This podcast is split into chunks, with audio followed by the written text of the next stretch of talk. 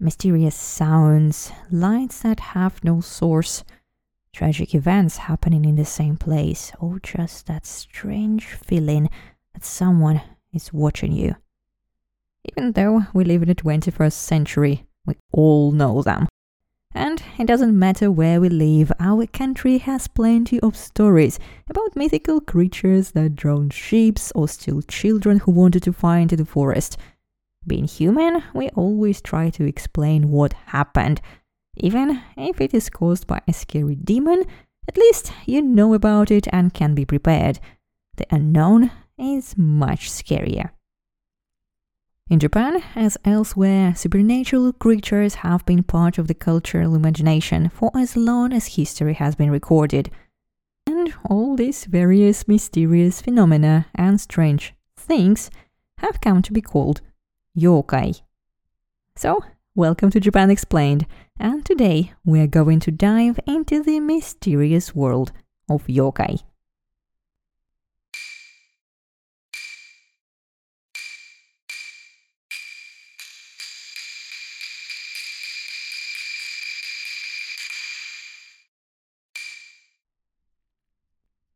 When I first learned about yokai a long time ago, they were mostly tanuki, nukekubi, rokurokubi, yuki onna, and other strange creatures with superpowers. Not surprisingly, as these are the creatures Lafcadio Hearn wrote about, and we'll get to that later. But when I started preparing for this episode, I was surprised to find that most of my favorites are fairly recent additions to the yokai universe – Yet it seemed that Oni, Tengu, Yamauba, and other not so fascinating yokai have been around at least since the first written texts. And it makes sense. In ancient times, people were afraid of water, the forest, thunder, and lightning, the great and powerful nature that they couldn't control, and the oldest yokai remind us of that. Before we get into the story, let's get our terminology straight. Speaking of Japanese mythical creatures, you've probably heard of kami, yurei, yokai, bakemono, obake, and mononoke. And there is a lot of overlap between them. Kami are probably the easiest to separate, so let's start with them. Kami are Japanese deities, so the key here is that they are worshipped and in some cases, yokai can become kami. Why not? Without looking too far, Kyoto has small shrine dedicated to Nue and a slightly larger one built to appease a misbehaving tanuki. As Michael Dylan Foster explains in his book of yokai, it's important to remember that individual kami may be powerful, but not necessarily good in a moral sense. In fact, some kami are known for their short tempers and violence. Next come yurei, Japanese ghosts. And I wish I could say they were just that. Writing in 1936, yokai researcher Yanagita Kunio points out the distinctions of place, victim, and time. Yokai, he explains, generally appeared in certain places – if you avoided these particular places, you could live your whole life without ever meeting one. He also pointed out that yokai did not choose their victims, but rather targeted the ordinary masses. Yurei, on the other hand, only targeted the person they were after and would follow you wherever you went. Finally, yokai could appear at any time of the day or night, but preferred the dim light of dusk or dawn. Yurei only appeared at the time of Ushimitsu, the third quarter of an hour of ox, around 2 to 2.30 in the morning when the night was at its darkest. And while I love this theory, many scholars have challenged it, finding exceptions and pointing out that in most cases a yurei is associated with a deceased person. In recent years, the tendency, supported by leading researchers, has been to regard yurei as a subcategory of yokai, just as humans are a subcategory of animals. And now we come to bakemono, obake, mononoke, and yokai. While today yokai has become an umbrella term for all sorts of mysterious phenomena and strange creatures, you might be surprised to learn that for a long time this was an academic jargon. According to Komatsu Kazuhiko, the term itself is made up of two Chinese characters, both of which denote strangeness, mystery, and suspicion. The word has its roots in China, but appears in Japan as early as the 8th century mytho-historical text Shoku Nihongi, which states that a purification ceremony was held at the imperial court because of a yokai, presumably a strange or unfortunate event of some kind. The word began to appear with increasing frequency in the mid Edo period, but it didn't become common until the publications of Inoue Enryo, the first scholar to seriously study the subject in modern times. Until then, the word hadn't been used much by the general public. People preferred to say bakemono. In the past, bakemono, literally changing things, referred only to creatures with the mysterious ability to shapeshift, such as foxes that turned into humans. But during the Edo period, the word bakemono came to include creatures without disability, and sometimes even yurei. With mononoke being an ancient term for paranormal beings, and obake being a childish way of calling all things spooky, we can say that all mononoke, bakemono, and obake are yokai. But not all yokai are bakemono, as yokai is not necessarily a creature, but can be, for example, an event. Now that we have some clarity on what yokai are, let's look at people's relationship with them in different historical periods. It's hard to say what scary creatures roamed the Japanese Isles before Buddhism arrived in the 6th century. Buddhist sculpture changed it all, it gave faces not only to Buddha, Bodhisattvas, and heavenly beings, but to all sorts of creatures, good and bad. Around the same time, the Chinese writing system was adopted, and by the beginning of the 8th century, we have Kojiki and Nihon Shoki. I hope you don't get tired of me mentioning them in every episode. The word yokai doesn't appear in any of them, but that doesn't mean we don't have mythical creatures to talk about. One of the most famous stories described there is a classic hero rescuing a princess from a dragon tail. Susanoo no Mikoto, the mischievous younger brother of the sun goddess Amaterasu, defeating Yamata no Orochi. As the story goes, Susanoo meets an old couple who are desperate because every year an eight-tailed dragon known as Yamata no Orochi comes and devours one of their daughters. Its eyes are like red ground cherries, explains the father. Its one body has eight heads and eight tails. On his body grow moss and cypress and cryptomeria trees. Its length is such that it spans eight valleys and eight mountain peaks. If you look at its belly, you will see blood oozing all over it. In exchange for the hand of the last remaining daughter, Susanoo offers to defeat the monster. Make eight doors in a fence, he tells the old couple. At each door, tie together eight platforms, and on each of these platforms place a wine barrel.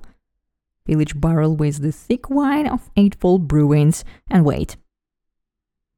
Eventually, the huge serpent appears and, putting one head into each of the barrels, drinks until drunk, then falls asleep, giving Susanoo enough time to chop him into pieces. In the process, Susanoo breaks his sword but finds another one in the dragon's tail. This is the Kusanagi, a legendary weapon and one of the three sacred imperial regalia of Japan. The hero then marries the princess and they live happily ever after, or something like that. What's important is that Susanoo's deed sets an example of yokai taiji, a traditional story in which a hero manages to defeat or kill a dangerous yokai. Along with Kojiki and Nihon Shoki, some of the earliest Japanese texts are fudoki, regional gazetteers that contained all sorts of records, including local legends, myths, rituals, and beliefs – An interesting example is found in Hizen no Kuni Fudoki, which refers to a creature called Tsuchigumo, an earth spider. But while it sounds like a creature, Tsuchigumo was actually a derogatory term used at the time to refer to local people who didn't want to be ruled by the Yamato clan. It didn't help that they often built their homes in caves and mounds, but wait a little and Tsuchigumo will turn into a very real, very vicious yokai. Apart from Yamata no Orochi and Tsuchigumo, most of the strange events of the time were attributed to Oni, or demons. They were fearsome presences, sometimes invisible, sometimes one eyed, sometimes taking all sorts of terrifying forms, as they hadn't yet acquired their classic image. In Izumo no Kuni Fudoki, Oni ate a farmer, while the chapter of the Nihon Shoki tells of an Oni that pillaged the island of Sado. So, since the Nara period, rituals called Tsuina have been performed to drive Oni away. And as Hirota Ritsuko explains in the book Oni no Kitamichi, these are imported Chinese ritual ceremonies held to drive away malicious influences. Some participants in the ceremony would put on Oni masks, while exorcists or Buddhist deities such as Bishamonten or Kannon drove them out.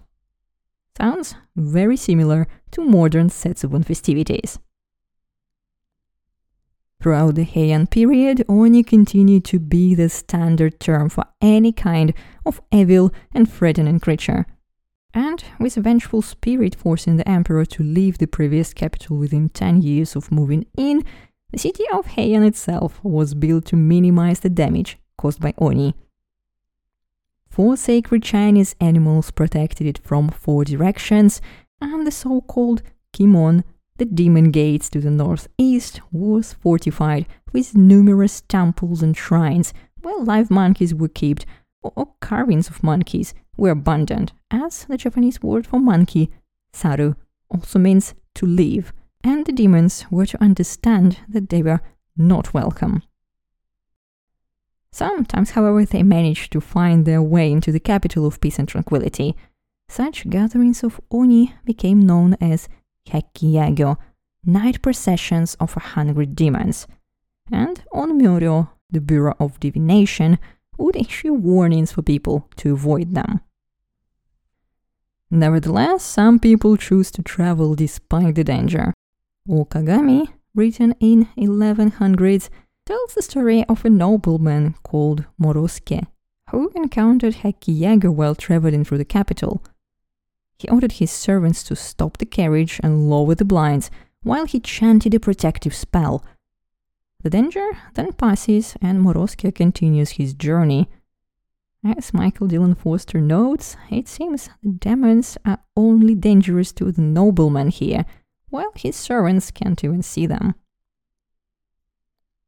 An early 13th century book, Tales from Uji, suggests that a person caught in such a crossroads between the human and demonic worlds could even be moved in space, as happened to a monk traveling in the Settsu province near Osaka.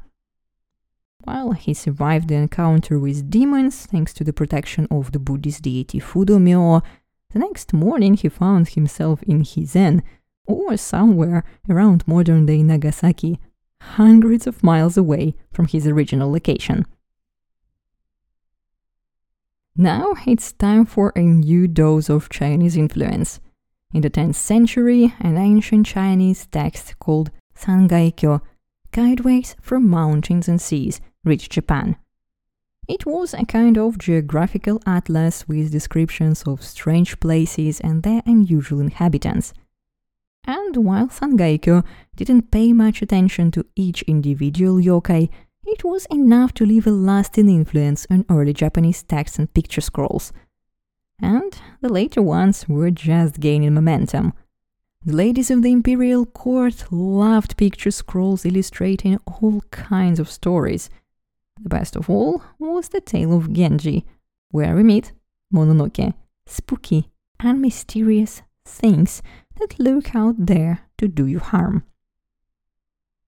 In order to predict prevent and reverse this harm, the capital had previously mentioned Onmyodo, the Bureau of Divination. Technically, this bureau was divided into four sections, each with its own specialty divination, calendars, astronomy and meteorology, and time management and scheduling.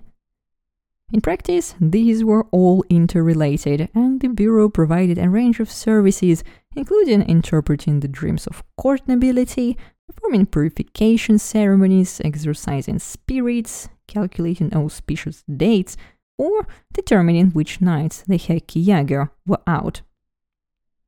The people who worked in the Bureau were called Onmyoji, practitioners of Onmyodo, in simple terms, a mixture of Chinese yin yang and five element philosophies. And the most famous of these was Abe no a real historical figure who lived from 921 to 105, a bureaucrat who performed a variety of services for the court and whose greatest achievement seems to have been living to the ripe old age of 84, which is impressive indeed. But boring reality aside, Abe no is the most powerful Japanese sorcerer of all time, and a great character to read about. For example, it is said that his father, Abe no Yasuna, saved the life of a fox who returned the favor by turning into a beautiful woman. So, Seimei was half human, half yokai, with deep insight into both worlds. What makes it even more interesting is that Seimei's life overlapped with that of Minamoto no Yorimitsu, commonly known as Raiko.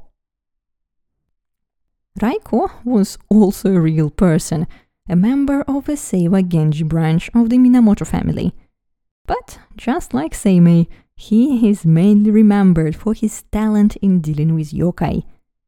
The two complement each other quite well, as we have a classic universal pairing of a wizard and a warrior, with Seimei being the wizard's brain and Raiko the warrior with a sword. One legend has it that they actually worked together to defeat a terrifying giant Oni called Shuten Doji. And if you haven't heard the story yet, here it comes. Sometimes in the late 10th or early 11th century, the capital was shaken by a wave of abductions, thought to be the work of a band of demons. One day, when they kidnapped the daughter of an important government official, the imperial court decided it had had enough. Abe was summoned to divine, and he discovered that the demons were hiding the kidnapped ladies in their home on Mount Oe, on the outskirts of the Heian capital. The next thing we know, the emperor orders Raiko to defeat the demons. Raiko and his men pray to various Buddhist deities and then, disguised as mountain aesthetics Yamabushi, head into the hills in search of the Oni's hideout. Along the way, they meet three old men who explain that the legion Oni, Shutendoji, is particularly fond of alcohol they give Raiko a container of magical sake that is poisonous to Oni but beneficial to humans. And after pointing the warriors in the direction of the Oni's lair, the men vanish into the air. As it later turns out, these men are incarnations of the very gods Raiko and his men had prayed to before leaving home. Next, the warriors meet a woman who tells them more about Shutendoji, he has a human appearance during the day, but at night he transforms into a 10 foot tall demon whose countenance is truly terrifying. He always drinks sake, and once he gets drunk, he forgets everything. She tells them. Finally, the warriors reach the palace where the Oni live. The Yamabushi outfits prove very useful in convincing the demons that the visitors pose no threat, and Raiko and his men end up eating and drinking with Shutendoji and his henchmen, sharing the magic liquor until all the Oni get drunk and pass out. With the help of three deities who reappear just when they are needed, Raiko cuts off Shutendoji's head, which continues to attack and bite even after being separated from its body.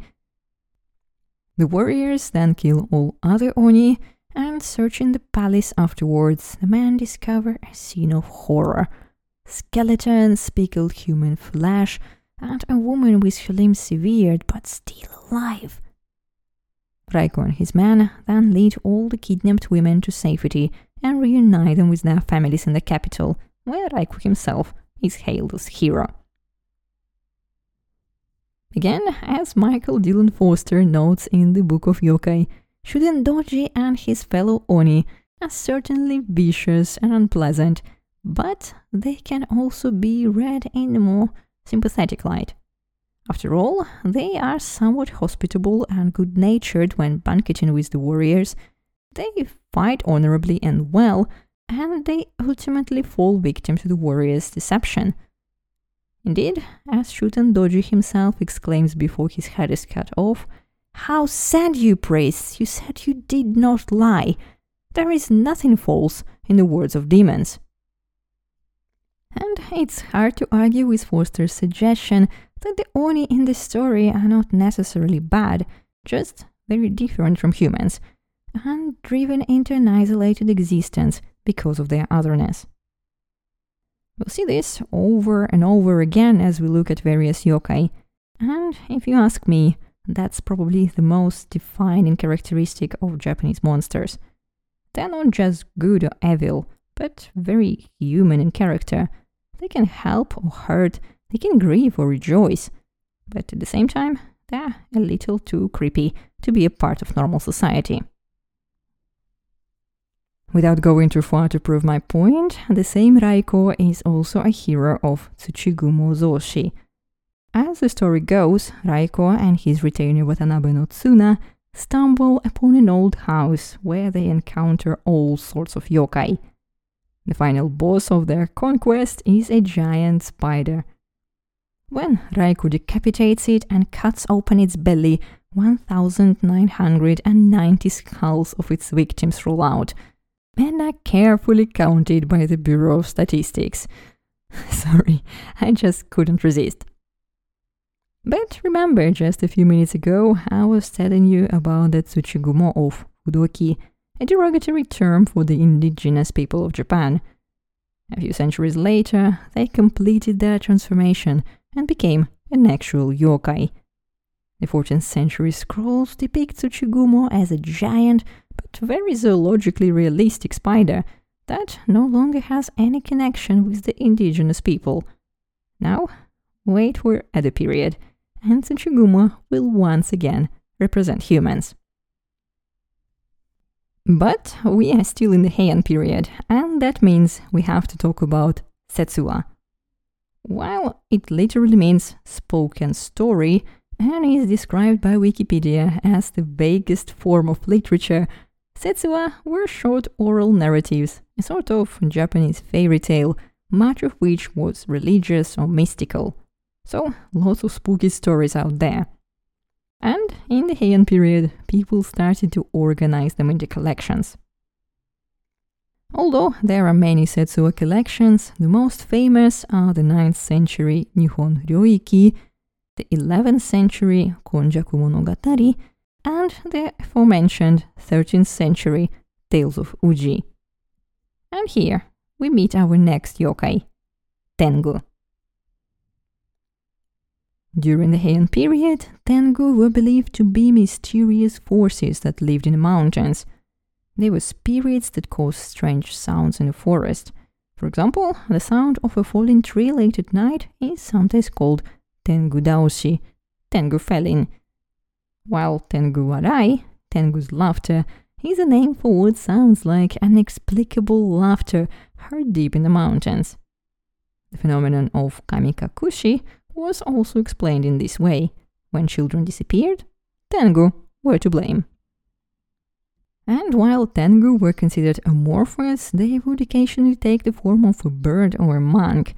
But it wasn't until the late Heian and early Kamakura periods, the late 12th and early 13th centuries, that their image really began to take shape.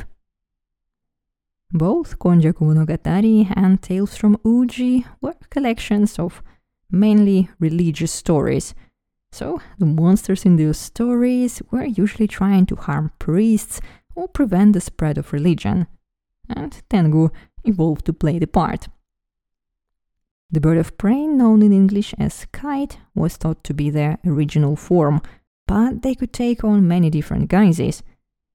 They were described as living in the mountains, flying freely through the air in search of humans to kidnap and devour. They were also believed to possess people and spread disease and death. It was also believed that monks who strayed from the path would fall into the Buddhist animal realm and become Tengu themselves.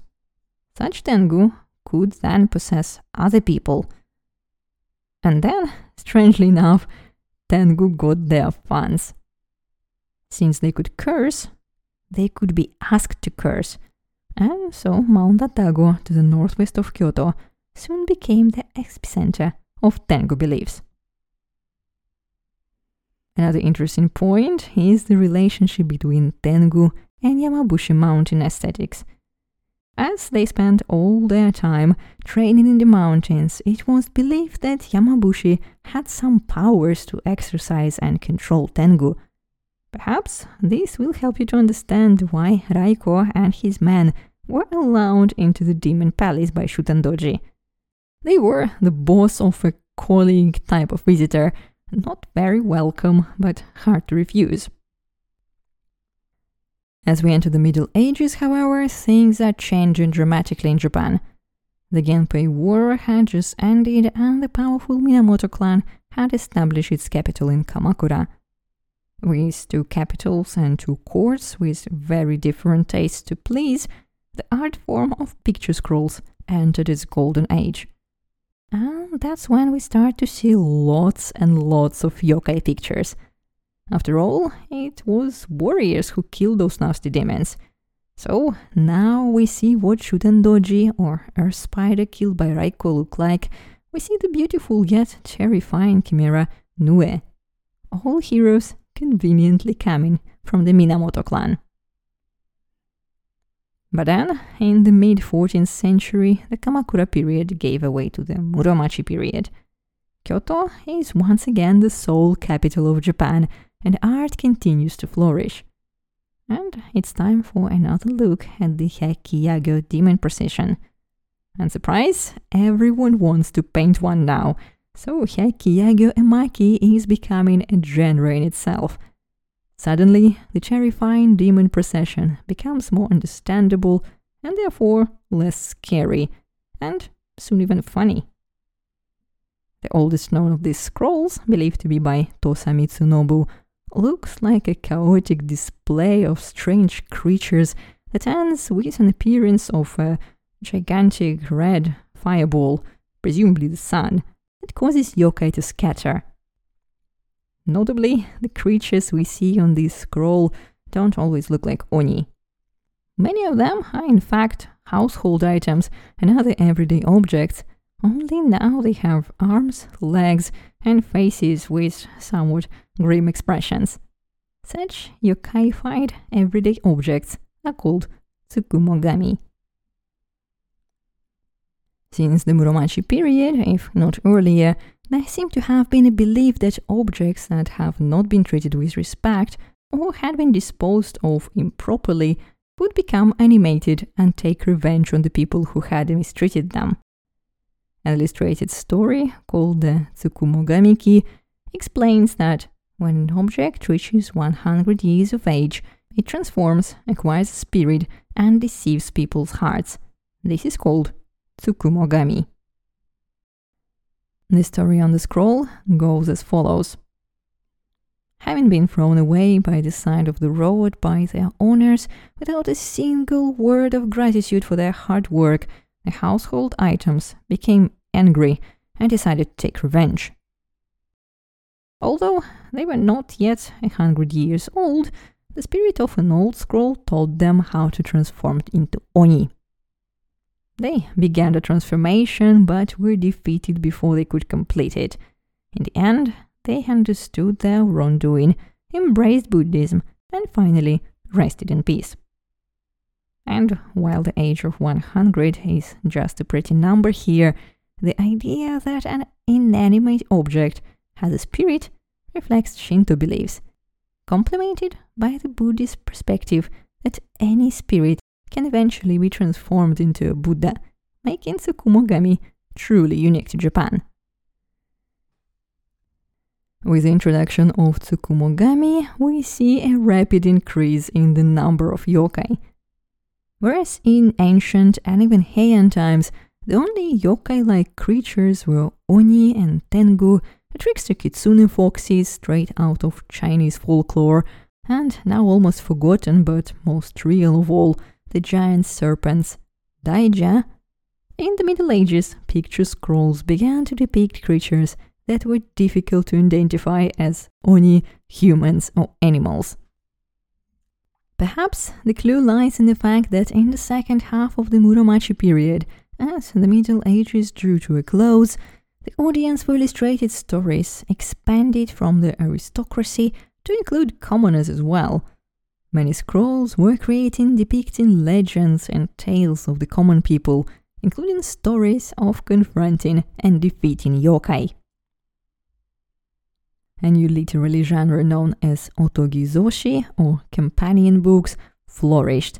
They came in a variety of formats, but on the whole, they were relatively short, entertaining stories, often accompanied by illustrations. There were stories about people from all walks of life, religious tales, animal stories, travel adventures, and tales about various yokai and they remained popular until the late 17th century, which brings us to the Edo period. But this is a topic for the next episode. Join me next time to find out how yokai numbers skyrocketed during the Edo period, how the DIY hobby of Japanese fishermen made a big splash in London and New York, and how yokai are surviving in a highly skeptical modern society. Stay tuned and talk to you next time. Bye.